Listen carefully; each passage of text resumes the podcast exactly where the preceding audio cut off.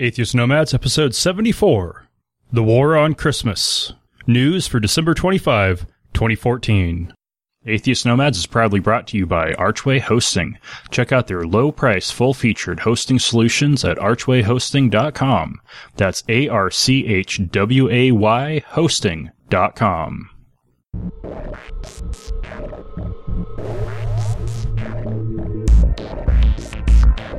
We are the Atheist Nomads bringing you history, science, politics, religion, and interviews with leaders in the atheist community. Not all those who wander are lost. Welcome to another episode of Atheist Nomads. This is episode number 74 recorded for Christmas, December 25, 2014. I am Dustin, and joining me as always is Wesley. Hey there, man. How's it going? Going good, going good. Uh, we are recording live on Hangouts on Air, and we have one viewer. Oh my goodness. Yeah. I'm sorry. We are a half hour late. Uh, that is uh, was on my end. Yay, wasn't me. Yeah, yeah. For for once, uh, it was a combination of issues. Uh, one was I had the old Google Talk plugin installed, and that has since been uh, made native within Chromium and Google Chrome. So it was conflicting. The other issue was apparently Google Hangouts is not compatible with the Jack audio connection uh, stack. So once I turned that off, all of a sudden it recognized my camera and audio. So we are going. Yay. Yeah. So how you been, Wesley? Oh boy. Uh, all right, I suppose. Had the in- odd, interesting uh, Christmas party down at the Mormon Coffee House where all the Navy guys go to meet the teenage girls, Hmm. uh, young teenage girls. Um, but yeah, you know, the food was pre- actually pretty good, so it was free, so I went. Okay. Cool. Cool. How about you? Anything interesting? Ah, since we we last did a news episode, I have been working on the show. We recorded that Tuesday of last week. Uh, Yep. Well, the week that we're recording, uh, Saturday, December twenty. Uh, I had that out by Thursday. Then I had Friday night off, and then Saturday, or I had Saturday off as well. Then Sunday we recorded the episode uh, seventy three interview, and I edited it, edited it, and had it all scheduled and ready to go by the end of that day. Hot damn. It was a long, exhausting day. Monday I had Cosmos. Uh, Tuesday recorded episode 75. Wednesday I worked on record on editing that. Uh, Thursday spent some time with Lauren. Yesterday I finished most of the editing. This morning I finished the rest of the post production on that one and have it scheduled and ready to go. And now today we are doing 74 and I'm going to try to have this done tomorrow if I can, so I can enjoy the Christmas week before I drive 300 miles each way for Christmas and then 500 miles each way for New Year's to spend time with family. Nice. Nice. Yeah. Well, being a FedGov employee, we actually are kind of forced to take leave. So, uh, this year I'm actually taking, uh, Christmas Eve off, but I will be off until the 5th. So, hooray. Nice, nice. Yeah, we're, well, we're forced to take leave now because, well, the whole shipyard used to turn into a giant drunken party for like a week or so. so instead of having, you know, tons of alcohol, maybe more than a couple accidents, you know, yeah, just force all these drunks to take leave. So yeah, we do. Alrighty. And uh, for the, for those of you uh, listening to the regular podcast, uh, you know, hopefully you aren't all waiting until after Christmas Day to listen because then uh, the the whole Christmas theme will be kind of wasted. Uh, those of Yeah. you who are taking advantage of us as an excuse to get away from family, uh, especially if you have a religious family and get a little dose of reason, uh, we wish you a very very happy and secular Christmas Kwanzaa and Chanukah and everything. and Solstice and Saturnalia and you name it. We wish it on you. yeah. Any reason to, to drink. Yes. Alrighty, Wesley, what do you have for us for this day in history? So, being um uh, officially released on December 25th and all. Uh, this day in history, year one, Anno Domini, Jesus is born and the first Christmas celebration is had. Oh, wait, that's absolute bullshit. So, uh, Happy birthday, Jesus! Fucking hey. Yep, I Good call, good call. All right. still have that Good audio callback. from a couple years ago. God, fucking nutter. All right. so yeah, um, th- this is, you know, really old stuff. So, you know, dates might not be completely accurate, but, uh, seems like, uh, th- 352 AD seems to be the year that, uh, Julius the First split Epiphany from Christmas Day and, you know, place Christmas on December 25th. You know, you can do that when it's fiction and there's nothing set in stone. hmm Uh, it seems that there might have been some minor precedents for using the 25th though. Um, I've read a couple articles saying that the calendars were found that had Christmas on them back to around 336 or 337 AD. Still, most atheists and agnostics have heard that Christmas was placed on December 25th to help co-opt the week-long Roman festivals for Saturn, the god of agriculture, and Mithra, the Persian god of light. But, you know, ask any frat boy. They don't really care why there is a party. They just care that there is a party. Yeah, yeah. Uh, the the Mithra one in particular, though, it, Hmm. Mithra was the the sun god. He was very popular among the uh, poor elements of the Roman military, while as Christ, uh, Christianity was popular with the poor elements of civilian uh, Roman population. And Mithra is, was alleged to have been born on Christmas Day, Mhm. uh, and so why not have the Christian god of, you know, the light, quote Yeah. unquote, on that day? It also corresponded with a number of, uh, Germanic, uh, solstice holidays. Uh, seem pretty popular to be celebrating the solstice just a few days after when it is clear that the, the sun has been reborn. Sure, sure. I mean, it, it's just after the short, uh, shortest day of the year. So, you know, the sun is coming. The, the spring and summertime is coming again. They also had a bit of calendar drift at that point with, uh, Hmm. leap years and, and whatnot. Yeah, but they weren't too bad about it. Yeah. Another little tidbit to that, uh, though not very surprising to me. Uh, the Pur- the Puritans that came to America, uh, thought that giving gifts, decorating trees and the like was very pagan. And well, they were right. So they didn't celebrate Christmas really. Uh, it wasn't until 1870 that Christmas actually became a federal holiday, which, hooray, day off. Yeah. So that's what I have for that one. Yeah. Well, one thing that has been kind of nice is at work, they went a little over the top with all the Christmas decorations. Nice. And I was looking around at all of them. Like, okay, one person's work area looks like an elf vomited all Okay. over everything. Anyway, it, it I was looking around at all of it and there was nothing religious at all. And it was kind of nice being surrounded by festive pagan symbols. Ah, sure. Who doesn't like fucking lights and cookies and elves and hmm trees? Oh my. Yeah. Uh, that, that actually kind of feeds into the next one I was going to talk about. Uh, Santa Claus. Uh, no real reason to bring it up. It's not actual date in history or any shit and thing, but, uh, yeah. Um, Santa Claus, definitely not invented by Coca-Cola. Uh, nor were they, were they the first to put him in the now standard red suit.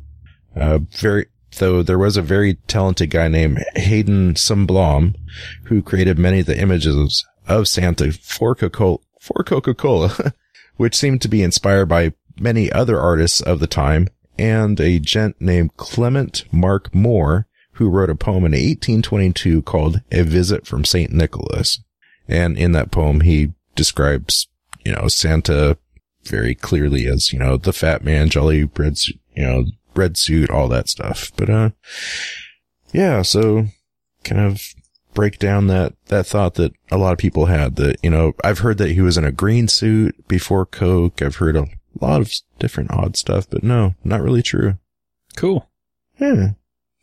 No, and going back in the whole Christmas being pagan thing, Oh, yeah. uh, growing up Adventists, they uh, really downplayed Christmas a lot. yeah. Uh, it wasn't until late '90s that I ever saw a actual Adventist Christmas sermon. Uh, it wasn't Really? uncommon to cancel church if it fell on on Christmas Day, just so that people because nobody was going to show up anyway. They'd all be with family, and my family always celebrated Christmas, but it was always very secular Hmm. until I was a theology major and decided to try to throw some religion into the mix. Uh, yeah. Didn't float very well. Yeah, it didn't continue on once I stopped. Really? They just stopped having Christmas? no, just stopped trying to make it into something religious. Oh. you're, like, everybody is like, no, Dustin just made Christmas really bad. We're just going to cancel it from now on. All right. Never mind. Okay. Phew. oh man. And to end this on a upbeat note, uh, this day in 1996, JonBenét Ramsey is murdered. Let that hang for a second. Yeah. Okay. Anyways, uh, yeah, I remember this when I was pretty damn young. Uh, the six year old girl was murdered in her own home on Christmas Day in 1996 in Boulder, Colorado. Her parents, John and Patsy Ramsey, called the police the next frickin' day about their six year old. Yeah, at 5.52 a.m. to report that she was missing. Uh, the cops came out and find an oddly, oddly specific and verbose ransom note that demanded $118,000 uh, which just so happened to be the amount of John Ramsey's bonus from his employer. Uh, yeah. Interestingly, the cops wouldn't find the girl's body until later in that, that afternoon on the 26th in the family's basement. God damn. To steal your word. I do love that word. I mean, this is fucking crazy. Uh, yeah, JonBenét's body was found under a blanket in the basement.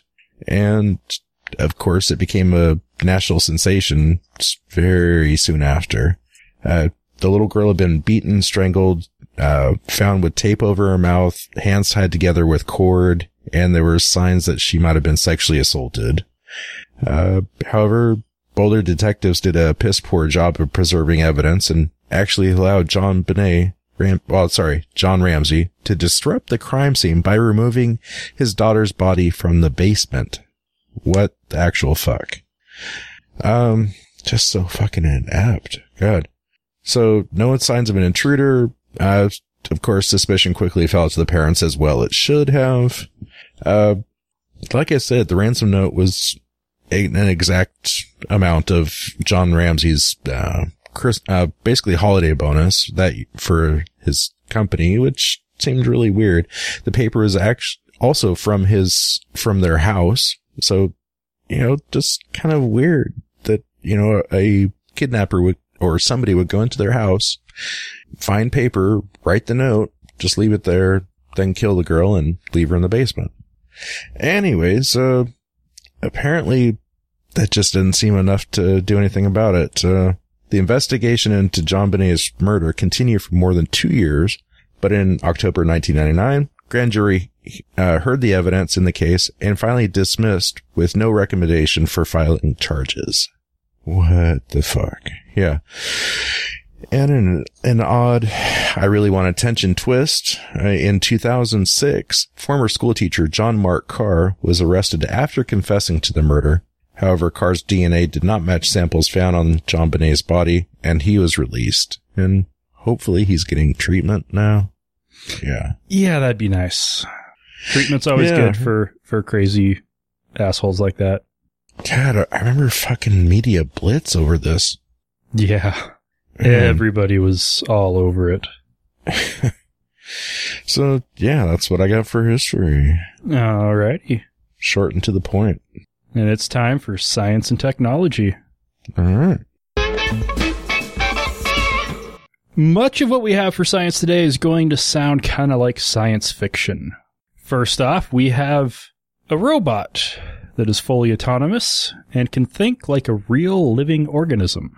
It is a wheeled Lego robot that has the connectome, that is all of the connections of a worm. C. elegans. Uh, this is like the most simple animal out there. It is a tube worm uh, with a very small genome that has been, you know, is one of the earliest ones to be uh, to be all mapped, and they've actually mapped out its its brain. Uh, it only has 302 neurons. Well, they programmed uh, this this robot with all of those connections and 302 software neurons. Hmm. They gave it sensors, uh, a sonar that would be attached where the, the worm's nose would be. It's got parts for just about everything. And they turn it on, and without actually programming any actions, it works and acts just like the worm would. Nice. Moves up to a wall, senses it, backs away. Okay. They can touch the touch sensors on its sides, and it will respond to those and move. Touch the food sensor, and it will move towards you. Hmm. They mapped out a worm brain into an actual robot. Uh, Robo worm's gonna take over the world. Oh. more accurately, it's a, a good proof of concept that this can be done. And I am sure they will be continuing to advance this um, towards more and more advanced brains uh, until we've got maybe robot dogs that are actually act like dogs. How they have that? You know, remember the Aibo? Yeah, but one that can Japan. actually act just like a dog without having programming telling it to act like a dog. It's better than a dog. It doesn't poop anywhere. Yeah, yeah. I don't. I don't want to talk about that. Do not want to talk about that. Uh oh. Oh no, you're having little accidents everywhere. Anyway, so uh, let's let's go ahead and move on to uh, other smelly things of simple life. Uh, methane is a really good evidence of of life. You know, on Earth, the vast majority of all the methane is being produced by anaerobic bacteria, uh, things like extremophiles and our gut bacteria, ours and you know other animals. Uh, and so it's one thing they've been looking for in exobiology is looking for signs of methane. Yes, methane can be produced by inorganic processes, and some of the methane on Earth is. And Curiosity a year ago announced that there was no sign of methane on on Mars. Uh, that was one of the big things they were hoping for it to to answer because scientists looking from Earth had found signs of methane, large plumes all happening at once and then spreading across the planet. Well, to double check this, uh, they isolated out the carbon dioxide from a sample of air, and Curiosity found methane. Not just methane, fluctuating amounts. Hmm. In organic processes, you would kind of expect to be pretty consistent. Um, granted, you know, things like temperature and freezing and thawing could definitely impact and, and cause fluctuations. Uh, but the the baseline amount was below the sensitivity of the instrument, uh, and they're they're finding very faint fluctuations, um, substantial but still faint, which could suggest that the methane is a long ways away and coming to them. Uh, but this could mean either current or past life on Mars, either current anaerobic bacteria or past anaerobic bacteria that has its its farts being trapped by by the ice. Well, I would think if there's any life on Mars currently, it would be well underneath the soil. Yes. And with the thin atmosphere, you would definitely expect anaerobic. So yeah, this is this is pretty cool. Yeah, yeah. Really pretty cool. All right, so we've covered smart robots. Well, relatively smart, but the, the robo worm. We've now had signs of life on another world, and now we've got the cyborg. For the Yeah, first, but this guy's pretty cool. yes, for the first time, uh, a double amputee has been given two bionic arms at the same time, and they both work. He can use both of them at the same time. This is this is a major major first. And what's even cooler with these, they're using electrodes to actually read his thoughts, and the motions respond to his thoughts. Uh, this man has Yeah, they they have what electrodes placed uh, on certain places around his torso where the nerve impulses would usually come from, right? Mhm. yeah, That is amazing. And even more amazing, this guy lost both of his arms 40 years ago in an electrical accident. Yeah, he he's like late fifties, early sixties. 40 years without being able to use arms, and he's picking up on it pretty quick. Pretty This freaking is so cool. Yeah, Uh, they got it- these little harnesses strapped to his chest to hold them both in place, and it, it it's amazing. They they look great. yeah. He's doing amazing with these. Yeah, and it's what, what was even more surprising to the researchers is that he picked up on it really fast. They were expecting this to be a very, very slow process. No, he picked up on it quickly.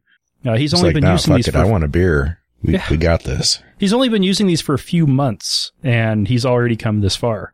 Uh, Unfortunately, he only gets to use them when he's in the lab, but they are actually working on a set that he can take home. And a quote from him in this article uh, from Medical Daily really just hits you in the feels. Maybe for once I'll be able to put change in a pop machine and get the pop out of it. Simple things like that that most people never think of. Fucking I. Man, just being able to do shit for yourself is so great. Assistive technology is one of those things that it's in its infancy. It's still very crude, uh, but it can it can give people with disabilities a little bit more normalcy. And the more research and development that go- goes into assistive technology, the closer we get to a time when everyone can do the simple things in life. And it's just fucking awesome. I'm from fucking awesome to fucking nuts. Yeah, so in Calgary, uh, in Alberta, Canada, three years ago, they stopped their fluoridation program. Wisely, I'm sure. Yes, yes. Uh, three years later, dentists and dental hygienists are complaining about the increase in child tooth decay that at least some of them are blaming on the removal of fluoride. Uh, quoting uh, Dr. Sarah Holland, I'm seeing a lot more children having a lot more cavities. I'm seeing a lot of decay in 19 to 20 month babies, and this is even before they've got all the teeth in. Oh no. We frequently have to put them to sleep to rehabilitate them. We don't have enough anesthetists that actually help us to put them to sleep. We don't have enough OR time. We don't have enough manpower to actually do the care that needs to be given. They used to have a one month wait for pediatric dentistry. They now have a three month wait. Wow. And they have a bus that goes around to provide free dental care for poor children. And cavities are the norm. Didn't used to be, uh, but it's it's becoming a big problem. Uh, more than half of the children that get treated on these buses have tooth decay. Uh, quoting, Go uh, figure that. Go figure that they fi- uh, see lower self esteem in these kids. Yeah. Um, quoting Denise Cockeram, uh, we see lower self-esteem with these kids. Attention spans are affected. Loss of days of school. Yeah, these kids' teeth are jacked up. Yeah, they are really bad. And what people don't think about when they they they remove fluoridation is it's it's not there for the affluent or the children of the affluent. Adults don't need it as much. Rich kids get enough of it in their toothpaste and Rich dietary kids sources. get to go to, to the to the good dentist too. Yeah. Go to the dentist and go frequently. It's poor kids who don't have access to necessarily the best toothpaste or enough toothpaste. They don't get to see the dentist as much. They don't have as good of diets. They're the ones that need that extra help of fluoride. Unfortunately, it tends to be the wealthy that vote more and the poor who don't. When it comes to cases like this, it should be the opposite because it's the poor who need services like that, not the wealthy. And the Yeah, poor buddy. should be stepping up and fighting for their own interests. And people shouldn't be trying to fight harmless things that help others, like fluoridation. It's just, it's fucking ridiculous. This is the 21st century. Fluoridation should have been settled 60 years ago when it started, and they saw amazing effects from it. But we're, we're in this era of hippy dippy anti modernists that want to see all of the, the progress of the 20th century undone. Because whatever's natural must be better. And thank you for being the one that said hippies. Uh, natural is not better. Natural has not worked very well for us. Natural caused horrible, just look at the, the life expectancy 150 years ago compared to today. The, and the biggest problem people don't get, yeah, with all the natural stuff, people who made it to adulthood did fine. Kids were dying. If you can make it to adulthood, you'll be fine regardless, more or less. We don't want to have to go back to having 30% of children die before the age of 18. Which brings us to politics and religion. And on a happier note, yes. in a way, I have, another update on the Rossiter case. Uh, they were convicted uh, a few weeks ago, uh, and they have now been sentenced to 10 years in prison each.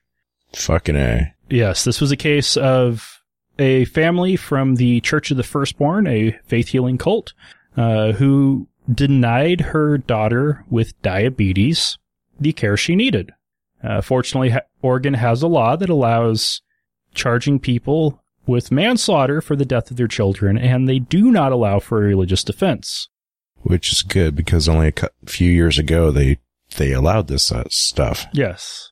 And unfortunately, in Idaho and much of the rest of the country, it is still allowed. Uh, we'll be hearing a whole lot more about that uh, in our next episode uh, with Linda Martin, t- who is a survivor of the related sect, the Followers of Christ, who grew up with faith healing, i.e., child sacrifice.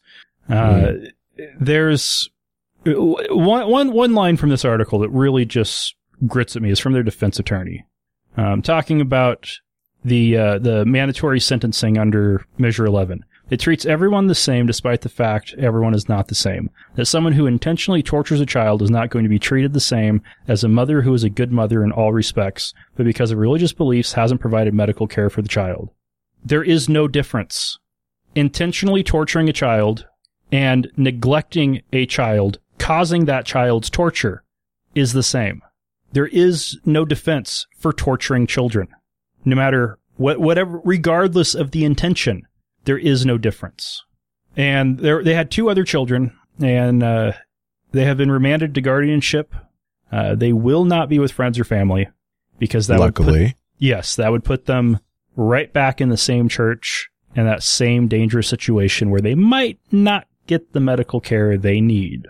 Uh, something that I did find a little a little good in this. Uh, the jury only took four hours to convict them, uh, to to bring back a guilty charge, which really made made me kind of happy that it didn't take a, an extended amount of time for them to decide this. Uh, man, I've always kind of wondered. I mean, if there's no medical attention given to themselves or their kids, supposedly, uh, why do they use soap? Why do they use toothpaste? I mean, that, those are also medical scientific inventions. I mean, where do you draw the line in that? It's just when you actually go to the doctor. Well, we, of course, we, we cover that in the next episode. Yeah. Yeah. So Do you get the answer to that question? exactly. just kind of foreshadowing there. Yes. and uh, Oh, now going boy. back to Calgary Hmm. for some more tragedy. Uh, there was in uh, November 2013 a 14 month old baby boy uh, died in the hospital. His parents uh, were reluctantly finally got him medical treatment after family members uh, insisted they do, but it was too late, and he died. Uh, the autopsy showed that he had a staph infection complicated by malnutrition. These parents are strict vegans and very extreme Seventh day Adventists. What you're saying is kind of rare in, in Seventh Day. What what you be end up getting? vegans. Okay, you've got the mainstream Adventists, which you know in, in North America, roughly half are vegetarian, the other half eat meat. Yeah, maybe about ten percent are vegan, but so you got in the lucky half. that was in the lucky half. Yes. Uh, All right. Then you get the, the the the fundamentalist Adventists, if you want to put it that way, who the the more conservative who think that the denomination is this liberal bastion of sin. Um, they tend not to trust denominational institutions. They have a tendency to uh, use self-supporting institutions that tend to also be very conservative. Uh, they Mhm. start getting distrusting of medical care, while the rest of the church loves medical care and runs one of the nation's largest, one of the world's largest networks of hospitals. And they also have a, a I've seen a definite trend. They go full on vegan. Uh, the idea is, and this is kind of the whole concept of, of one of the concepts of Adventist diet is you want to move closer and closer to the original human diet in the Garden of Eden. closer to the diet we'll have in, in heaven. Uh, you try to go to an Eden like diet, it's fruits and vegetables only. Start doing Wait. weird things with nuts. And they start cutting more and more and more things from their diet.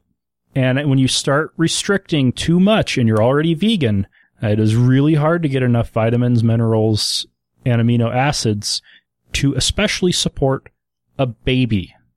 Wait, okay. I I have to break in for a second. Did did you just say that if we went to heaven we're expected to be fucking vegetarian? Yep.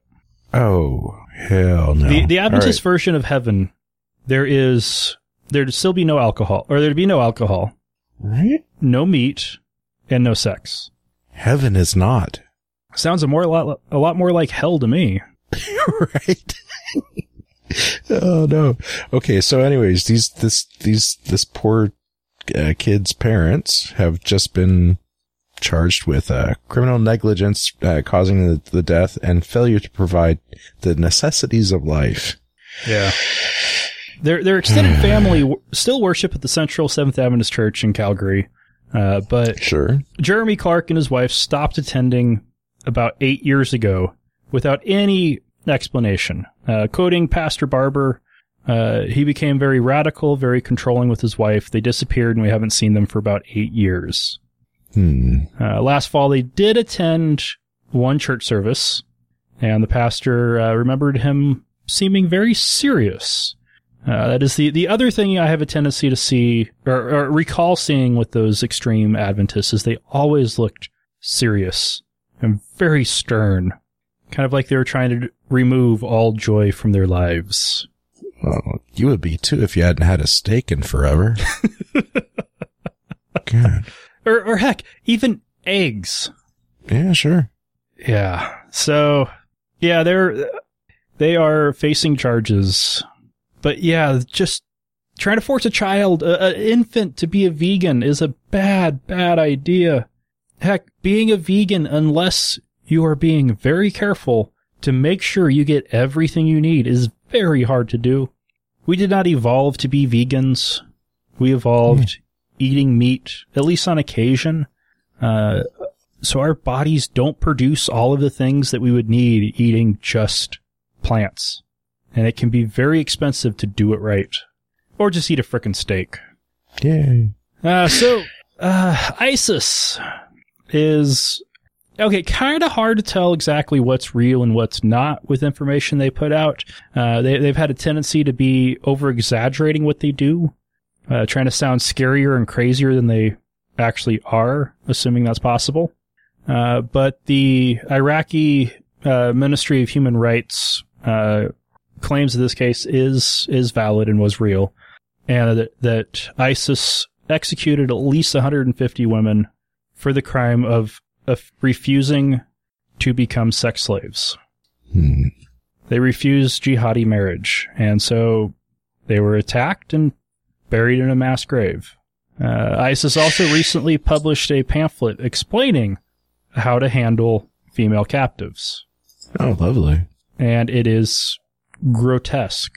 Um, they explain that it is permissible to take non-Muslim captives, and that Al Sabi is a woman from among all Al Harb, the people of war, who has been captured by Muslims. Uh, what makes Al Sabi permissible is her unbelief. Unbelieving women who are captured and brought into the abode of Islam are permissible for us. Uh, they say it is permissible to have sexual intercourse with the female captive. Allah the Almighty said, Successful are the believers who guard their chastity, except from their wives, or the captives and slaves that their right hands possess, for then they are free from blame. Right, right. Awesome. It says that if she's a virgin, her master can have intercourse with her immediately after taking possession of her. However, if he isn't, her uterus must be purified first. I'm kind of that's scared to, to ask. Yeah, me too. I, I, I mean, don't does know he what just that wait means. till she has her next period, or does he use like fucking bleach? And Meredith is over here shaking her head. She doesn't want to know Yeah. what the hell I'm talking about. Yeah, I don't either. that that was one I didn't want to bother digging into further. Uh, it is permissible to buy, sell, or give as a gift female captives and slaves, for they are merely property which can be disposed of as long as they don't cause the Muslim any harm or damage. Dude, they're like fucking Pokemon cards. Yeah. You got to get them all. However, he can't sell her if she becomes the mother of a child. Oh, yeah. So knock her up okay. and you're stuck with her. all right, all right, okay. Until you kill her. And if all of that wasn't bad enough, it is permissible to have intercourse with a female slave who hasn't reached puberty if she is fit for intercourse. However, if she is not fit for intercourse and is enough to enjoy her without intercourse. Oh, so just uh, BJ's and hand jobs. Yeah. And I don't want to know what Right. fit for intercourse means in that context. Um, this is ISIS is if there if there wasn't a, a thing as evil, I think it'd be safe to say that they are the embodiment of it. Well, Taliban did give them a good run for their money recently. Yeah. God damn. Yeah, so you heard about the Taliban killing 145 mostly children from that school in Pakistan? Yeah. Uh, that was so bad that uh, some other mil- uh, Muslim militant extremists in Africa denounced them. Holy shit. Yeah, it it wasn't uh, Boko Haram, but it was another group uh, down in Central Africa that actually denounced them and said that they're basically not Muslim. Wow. Wow. uh, we we need to see a lot more of Muslims denouncing even if like they are other Muslim terrorists. Yeah. Uh, there there needs to be a line in the sand and the Quran is a horrible horrible line. It is a horrible horrible text that goes into way too much detail on how to have and, and keep slaves. Heck, Christians ignore that part of their Bible. Why can't Muslims do the same with, with the Quran? Fucking hell. Anyway, we got we got a, a some some kind of good out of the, the Catholics in Australia. Well, sort of. Uh, Hmm. they, they had a, a truth, justice, and healing council that was was looking into the whole uh, sexual abuse of, of minors issue. Uh, and from that report, uh, they went ahead and made an admission and uh, got some of the audio from uh, the interview on AM with Chris Uhlmann uh, from Australia's ABC. the Australian Broadcasting Channel. What our council's report says is that we recognise that celibacy can be a contributing factor. We do not know the extent of that. We do not know the degree to which it was a dominant factor, but we are not putting our head in the sand and ignoring the issue. Is there any chance that celibacy will no longer be a requirement in Australia for Catholic priests? No, that's not what we're talking about. We're not saying let's get rid of celibacy. All right, so they admit that it's a problem, and then they say, "No, we're not going to do a damn thing about it." Oh, they're, they're going to look All right. into things like training and screening of priests. That, that's it. The, the training should include masturbation and lots of porn. Just and put that out having a mistress on the side. Yeah, sure, sure, Or, or mister if you swing that way. sure, like the good old days. Uh, one of the, the problems here is the Catholic Church is a, unlike most of the rest of Christianity, which is text based, uh, sola scriptura, uh, for the Protestants, uh, they are tradition based. So once something becomes tradition, it is stuck forever. Like celibacy. It is tradition, and so it's now going to be there for all eternity. Uh, unfortunately, the tradition, or the source of that tradition really comes down to a early Dark Ages prohibition on priests getting married because the church had a lot of land and they were concerned that you would start having hereditary office in the church like you had with the the civil authorities. And so they just had to make sure that priests couldn't have legitimate heirs. So priests weren't allowed to get married. It was very common for them to have a piece on the side. Not even uncommon for them to have a bunch of children. It wasn't even uncommon for popes to have mistresses and children. But eventually, with some of the piety that came along later, uh, nope, couldn't just be that priests couldn't have children. Priests just couldn't straight up have sex. On that just doesn't work. You know, you look at Maslow's hierarchy of needs. Sex is on that basic bottom rung. Right down there with, with shelter and food.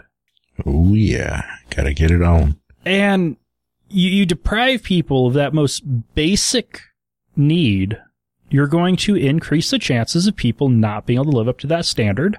Uh, just like how evangelicals in the U.S.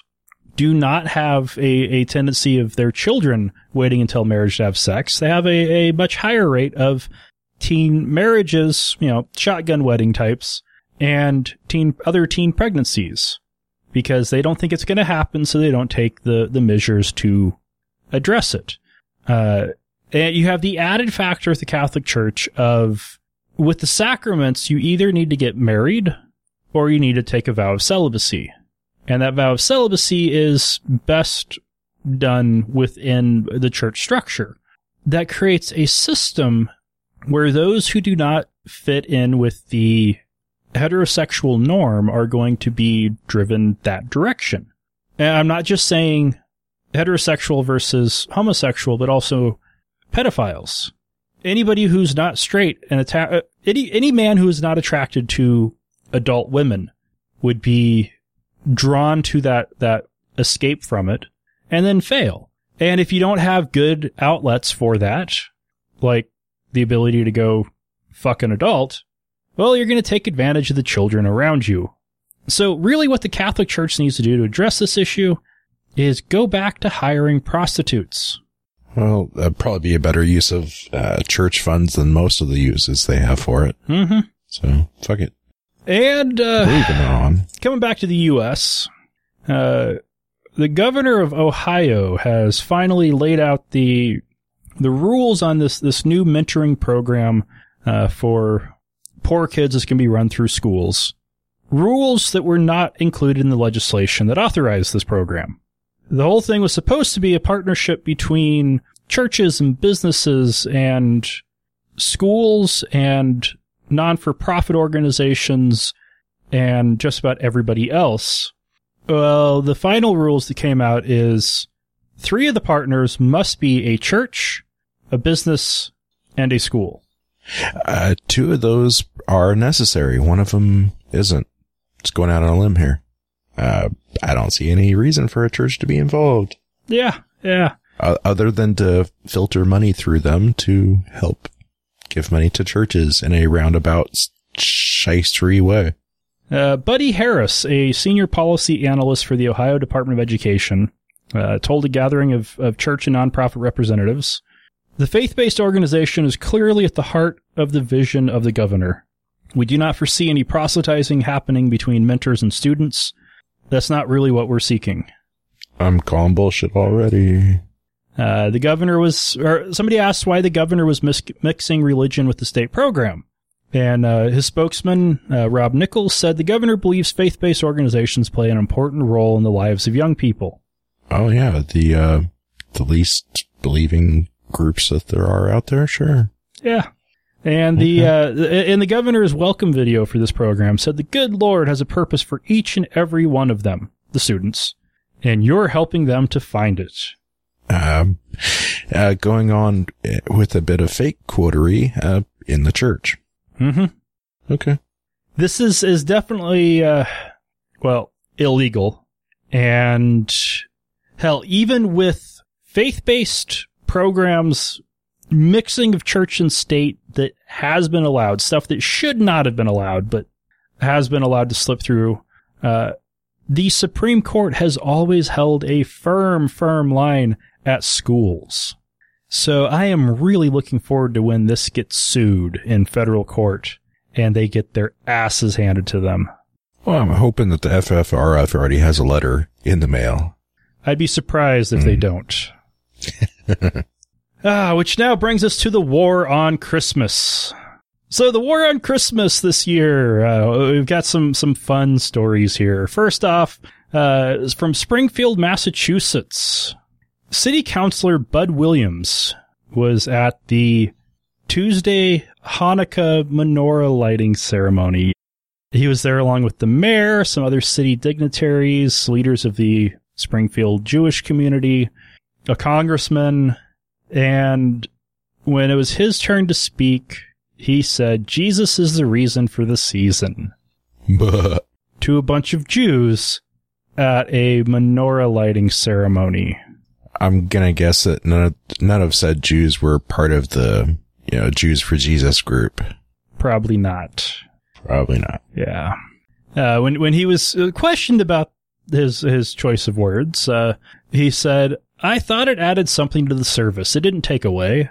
He went on to talk about how he, he he'd referenced Jesus, whose birth is celebrated December 25 by Christians, after participants in the ceremony mentioned the bright light of 2,000 years ago, which he thinks is an allusion to Christ.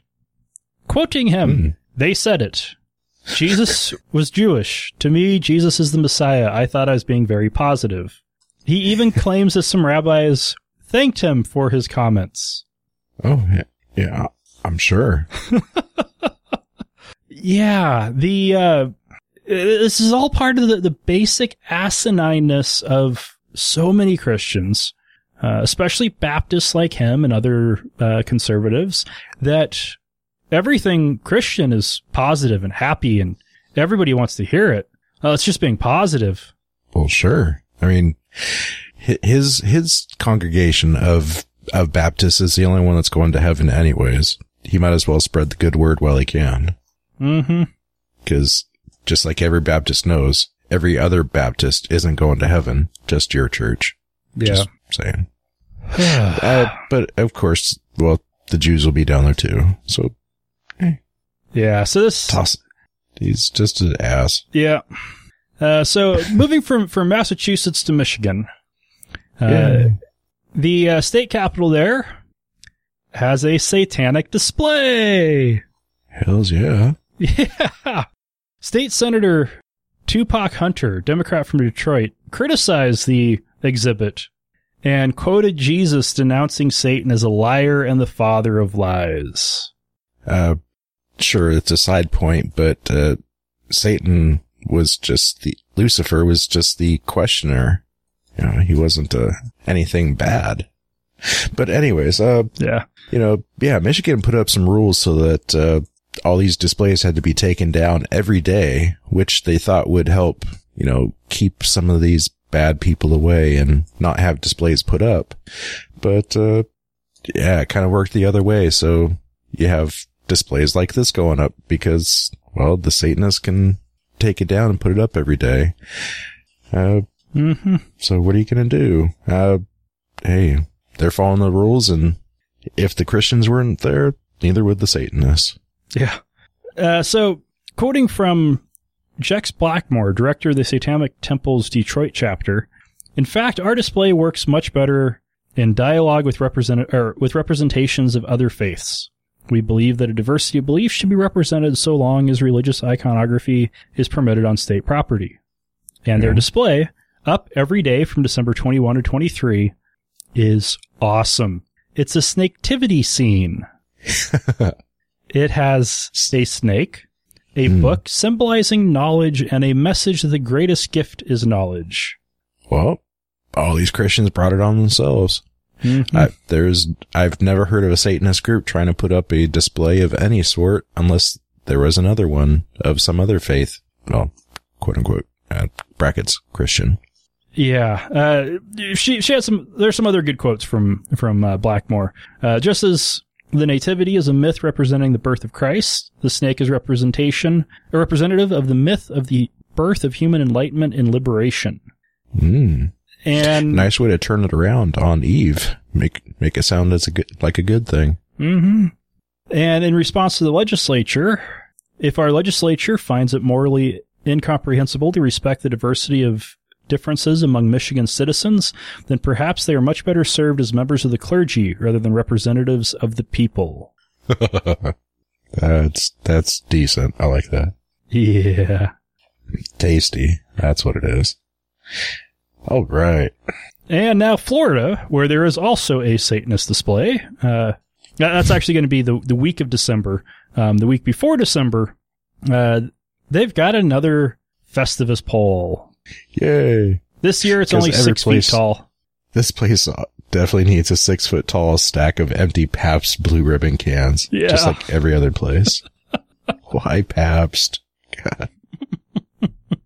oh, Yeah. So, uh, the from from the the creator of the pole, uh, political blogger Chaz Stevens. My game plan was very simple: make a circus out of it, make it a fiasco, make it ridiculous. I hope next year that some Haitian fellows with the slang of chickens want to come up, or some other crazy whatnot, because we need to take this all out of here. well, Chaz must have only been able to get to it uh, half rack this time because, man, Pabst, 12 cans. Oof, that's rough. That's not But that yeah. bad. Oh, God. Yeah, everybody wants to drink aluminum tasting piss water.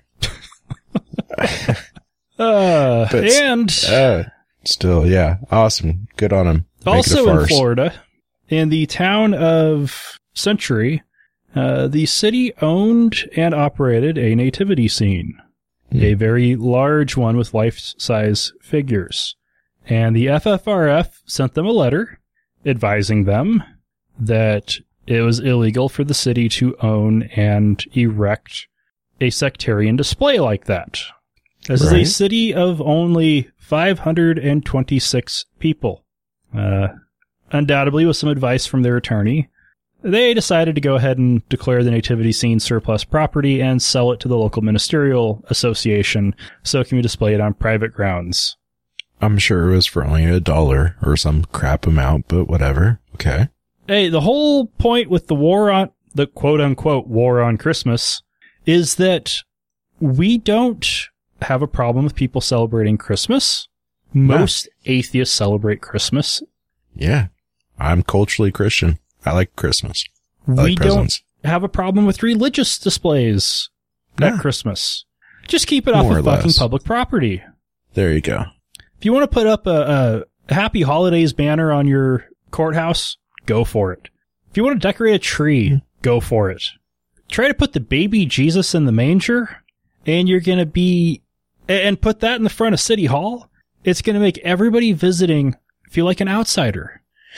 I'm still a little even. I'm I'm still a little iffy even on Christmas trees on on pub- public property. But then again, I do put up fucking Christmas lights at my at my little place at work. So fuck it. yeah. So yeah, it's it's not that hard. Keep the religious stuff at your church or your yard or anywhere that isn't public land that everybody has to go to to conduct their business with their secular state. Yep.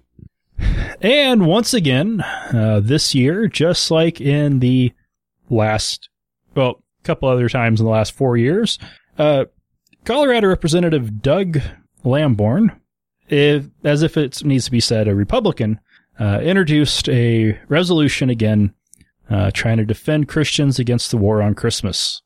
Uh, what he said on the House floor was, Mr. Speaker, it is the most wonderful time of the year, a time when millions of Americans gather together to celebrate Christmas. We give thanks for Jesus' message of love and peace and remember the sacrifice he made for all. According to a recent poll, 9 out of 10 Americans celebrate Christmas. However, there is a troubling effort in America led by a vocal minority to remove the symbols and traditions of Christmas from the public arena. Hmm. That is definitely troubling. Or not. Yeah. Uh, keep the Wh- whatever. Christian symbols private and the nice secular symbols. Yeah. Do whatever the hell you want with those. I don't I don't know why this is so fucking hard for everybody on Fox and Friends to understand. Keep one separate from the other. Anyways. Yeah. God damn. Silly, silly. All right. We still have one live viewer. Holy shit. And while we don't have I'm any sorry. live feedback, we do still have some feedback we got since our last episode. First off, from at JCC Ford, Jason writes, at Atheist Nomad, Stephanie feel makes me feel less successful. She's only a year older than me and she has done a lot more than me. Yeah, she is way more successful than you. Sorry. You're, you fail. Sorry. She's 28. Uh, one of the things with, with life is success kind of comes and goes. Heck, I, I was a, manager at 24. I'm now an IT guy at 30. I'm so yeah, much that more is kind of a downward trend there. uh, yeah, just look at my salary. Ooh. But it was a very positive uh, change. Uh, success, a successful life isn't necessarily doing big, huge things. I think the most successful life is one where you're satisfied and you're happy and you have enough to meet your basic needs and have some fun. If you're happy and you know it. Yeah. Uh, fuck it. As long as you're enjoying yourself, having a good time. And, you know, who really cares about the rest? Yeah. And also, when it comes to people that are more successful than you, let them inspire you, not make you feel down on yourself. But you are a failure. Just saying. And from Ryan via email, you guys have talked about white cops killing young black men. How about the black cops killing white men? Which has happened a fair amount. Or the cop up here in Minnesota that has got a shotgun blast to the face on a regular traffic stop. The reason the white cops killing black men are seen more often is because it makes people pay more attention to the news. The saying, if it bleeds, it leads in the news is so true in this case. Ooh. Um, I, I replied to Ryan Um. asking for some links. Um, this is just a, a not a good thing at all. Uh, when you, when you have cops killing a 12 year old black kid for holding a, a, uh, airsoft gun within two seconds of them pulling right up on him, I, don't, they barely got their door open when they, when the first shot was fired. Uh, no, uh, cops are not doing a good thing in this, in the country. uh, you know, six, five, six men choking him, us one person to death. Not cool. Uh, shooting someone as he walks down the street. That that is not cool. Uh, the black cops killing white men. I haven't heard of this happening, and I would suspect if we aren't hearing about it, it's because it's black cops killing armed white men. There was a Ferguson protest just recently where there was a bunch of people laying down on the ground pretending to be dead. And this white man in a minivan with his, uh, holding a gun out, pointing it at people as he drove over people trying to hit these demonstrators. Uh, he got talked, quote unquote, talked down and police came in and, you know, got the man to give himself up. No shots fired, even though this man was hitting people with his vehicle and run and pointing his gun at people. I'm sorry, I'm not seeing parity there. hmm I, I saw a case out of Texas recently where uh, two white officers responded to a white open carry activist who was walking down the street with an AR-15. Yeah. Somebody called and complained. They pull up to talk to him. They take the gun. They arrest him, call for backup. Sergeant comes and, and releases him. I'm sorry, but, uh, dude, this is not a white issue. Does Meredith have something she needs to add in? I would really like her to. Would you? Go ahead. Just speak louder this way. Oh, I'm sorry. White people trying to make a black issue about white people again, which isn't what allies need to be doing. The minute we turn around and try and make this a, a white person issue, it's completely insulting to what's actually happening in the black community. That's all. Damn right. Fucking A. Yeah. Wise words. From a girl in a Hello Kitty jumper. Now, the the one thing he brought up that is a legitimate issue is cops getting shot during traffic stops. That happens way too frequently. We don't talk about that because that is criminals with something to hide shooting cops. Trying to say Yeah. criminals need to stop breaking the law is not going to do anything. And if a cop shoots an armed person during a traffic stop, I am not going to say a thing about that because I would consider that to be justified. Somebody draws a gun on a cop and gets shot, that's perfectly justified. I have a family member who's Yeah. a police officer. He puts his, his life on the line on a routine basis. Hmm. There is a huge difference between responding to a real threat and panicking and killing somebody who is unarmed without any real justification. And the, the, the biggest issue here, when it really comes down to it, is we have officers playing judge, jury, and executioner. They are depriving people of right to due process. We have poorly trained officers in a lot of cases. And, and poorly screened. Yeah. You know, you got poorly trained officers driving tanks, surplus tanks or militarized vehicles that they've gotten from the military to do shit that they don't need to be doing. Mm-hmm. Yeah. And Yeah. it, it needs to stop. We need our cops to be acting more like civilians, not soldiers. And we need to, we need our officers to win back the trust of their, the minorities in their community. You know what they need to do is start bringing back fucking walk around beat cops. You know, that, you know, talk with people, buy an apple from the market, you know, be part of the community. Don't just fucking roll up on, on somebody, you know, 10, 12 strong and, and just like, uh, what was that weird incident? You know, this, this one doesn't even have anything to do with race or anything. Just fucking, uh, there's a high speed chase and they, the cops surrounded the car. They fired what, 137 bullets into the car. Uh, basically 20, 20 into each person. There was two people in the car. One of the cops actually got up on the hood and was firing through the windshield. Is that fucking necessary? No.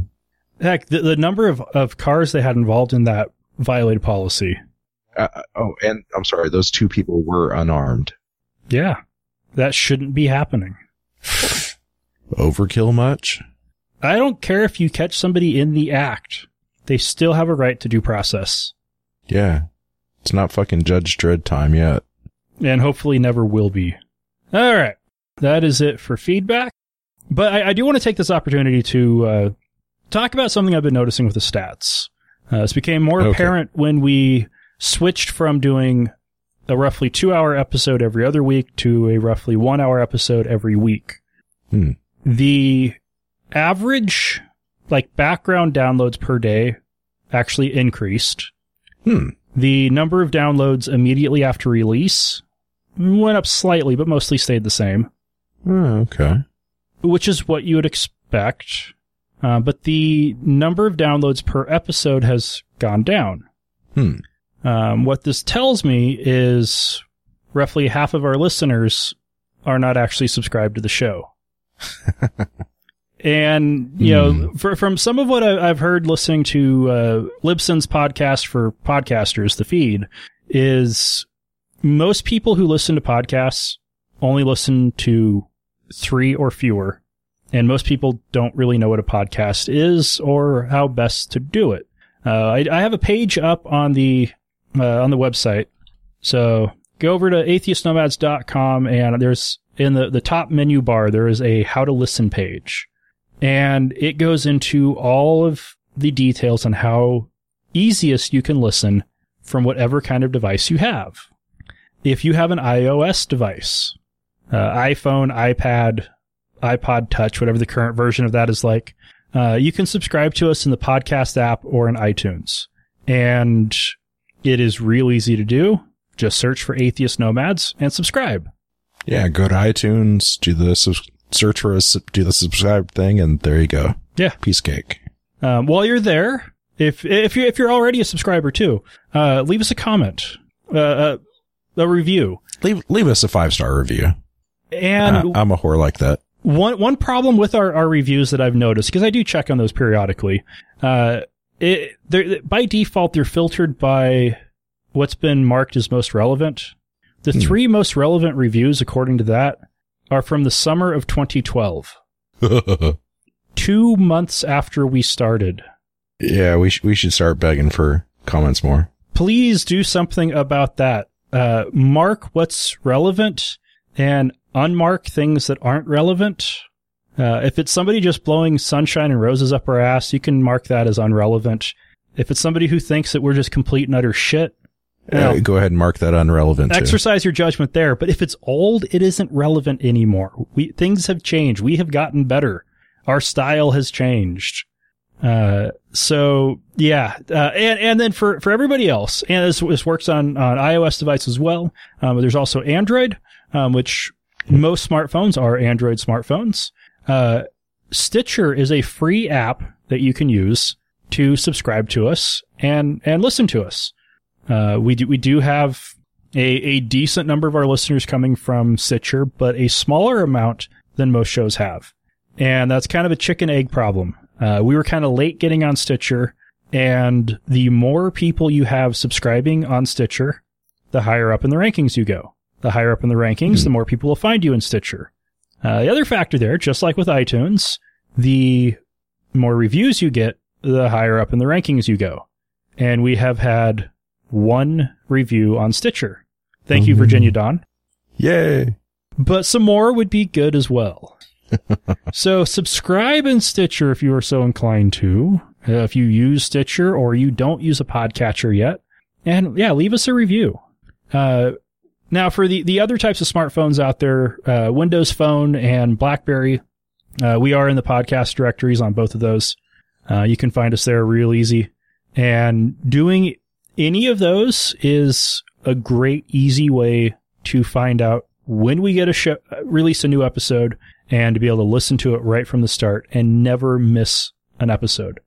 Um, for the rest of you, uh, on our website, I have, I have redone the homepage. I have simplified it and shrunk it down. And the, what's front and center is a Stitcher web player. Uh, it will always have the most recent episode and the eight most recent episodes below that that you can listen to. And one of the handy things with that, if you pause it, it will offer to let you finish it up later on Stitcher. Nice. Yeah. Uh, handy thing up in the top left corner of the atheistnomads.com website, uh, the subscribe links for iTunes, Stitcher, Podcast, or OG, which if you know what OG is, I don't have to explain that to you, so you're on your own. Uh, well, yeah, I think that's fair enough. Anyways, uh, for iTunes or Stitcher, of course, click the link. Uh, if you're on your smartphone, like, uh, me, I've got my Galaxy Note here. I have a podcast app called Podcatcher, or excuse me, Dogcatcher that I love using. Uh, if I was on my phone on the website, I would just click podcast and that would pull up Dogcatcher for me and I could add it right there. Piece cake. Yeah. Uh, we're also in directories in a lot of those apps, including Dogcatcher. Yeah, sure. If you have your, your, your app of choice, um, if we aren't in the directory, let us know and I will try to find out how to get in there because we want to make it easy to, for people to listen to us. And yeah, we would like to have more listeners too. Of course, the other great thing you can do to help us get more listeners, share information about our show. Tell your friends and family. Talk to people at the local, uh, your local atheist group. Uh, share stuff on Facebook and Twitter, Google Plus, Ello, everywhere. Hello. Yeah. Weird, weirdest little story. I was over visiting, uh, Sam from Ask an Atheist, I don't know, five, six months ago. Uh, was just there for a post show, just like I do fairly, used to do fairly often. And, you know, one of the guys, a new guy showed up and he's like, you know, I've listened to Ask an Atheist a couple times, but you know, I actually really like atheist nomads and I, I'm swear this is a no bullshit thing. And I, you know, I just happened to be there that day and I was like, you've got to be shitting me. And so I had to take a picture of this guy because it was kind of weird. Cause yeah. Anyways. Kind of like when I got my first fan photo. Back in my blogging days with Wesley. Yeah. Yeah. Hi. Thank you very much, Sally, for being our top supporter. Holy shit, that's amazing. Uh, but wow. Yeah. We only have a handful of people that, uh, give us money, but you're, all of you are very welcome to join in. Uh, I would like to run down and say very, very heartfelt thank you to, uh, Sally and Travis, Renee, of course, who gave us our, our one review, uh, Russ and Virginia Dawn and, uh, I see you around quite a bit too, Virginia, so thank you very much. Mark, Vernware, Gary from Idaho Atheist, yay! Uh, Russ is one of my local boys from my Kitsap Atheists and Agnostics. Love the dude. Mark, flying, uh, the flying skeptic. Hey, uh, Kevin, all you guys, badass. Thanks a bunch. Holy shit. And of course, Archway Hosting. Oh yeah, fucking a. You know, cause that's, that's a hell of a thing. We really appreciate that. Free website? Hell yeah. Yeah. We, we've been on Archway for almost a year now. And compared to our previous host, uh, DreamHost, Archway, I have never run into downtime. No, I don't think I've ever seen, seen or heard any. It has been flawless. And we're just on regular shared hosting, not Yeah. even a VPS, which is what we had with, with DreamHost. Um, Archway Yeah. is providing top quality service and their prices are incredibly low. I can, having tried them out for a while now. Our price, of course, is incredibly low, but just standard prices are pretty damn good. Yeah. And, you know, after, after using Archway for quite a while now, I can, I can fully endorse them 100%. Uh, Yeah. show show them Okay. some love. You will appreciate it. Works great with WordPress. Yes, it does. All right. Well, thanks for listening. It's been fun. And we wish you all a Merry Christmas, Happy New Year, and just happy holidays in general.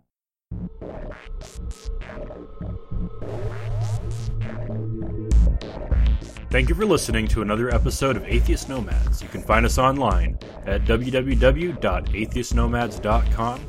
Contact us at contact at atheistnomads.com or leave us a voicemail message at 541 203 0666.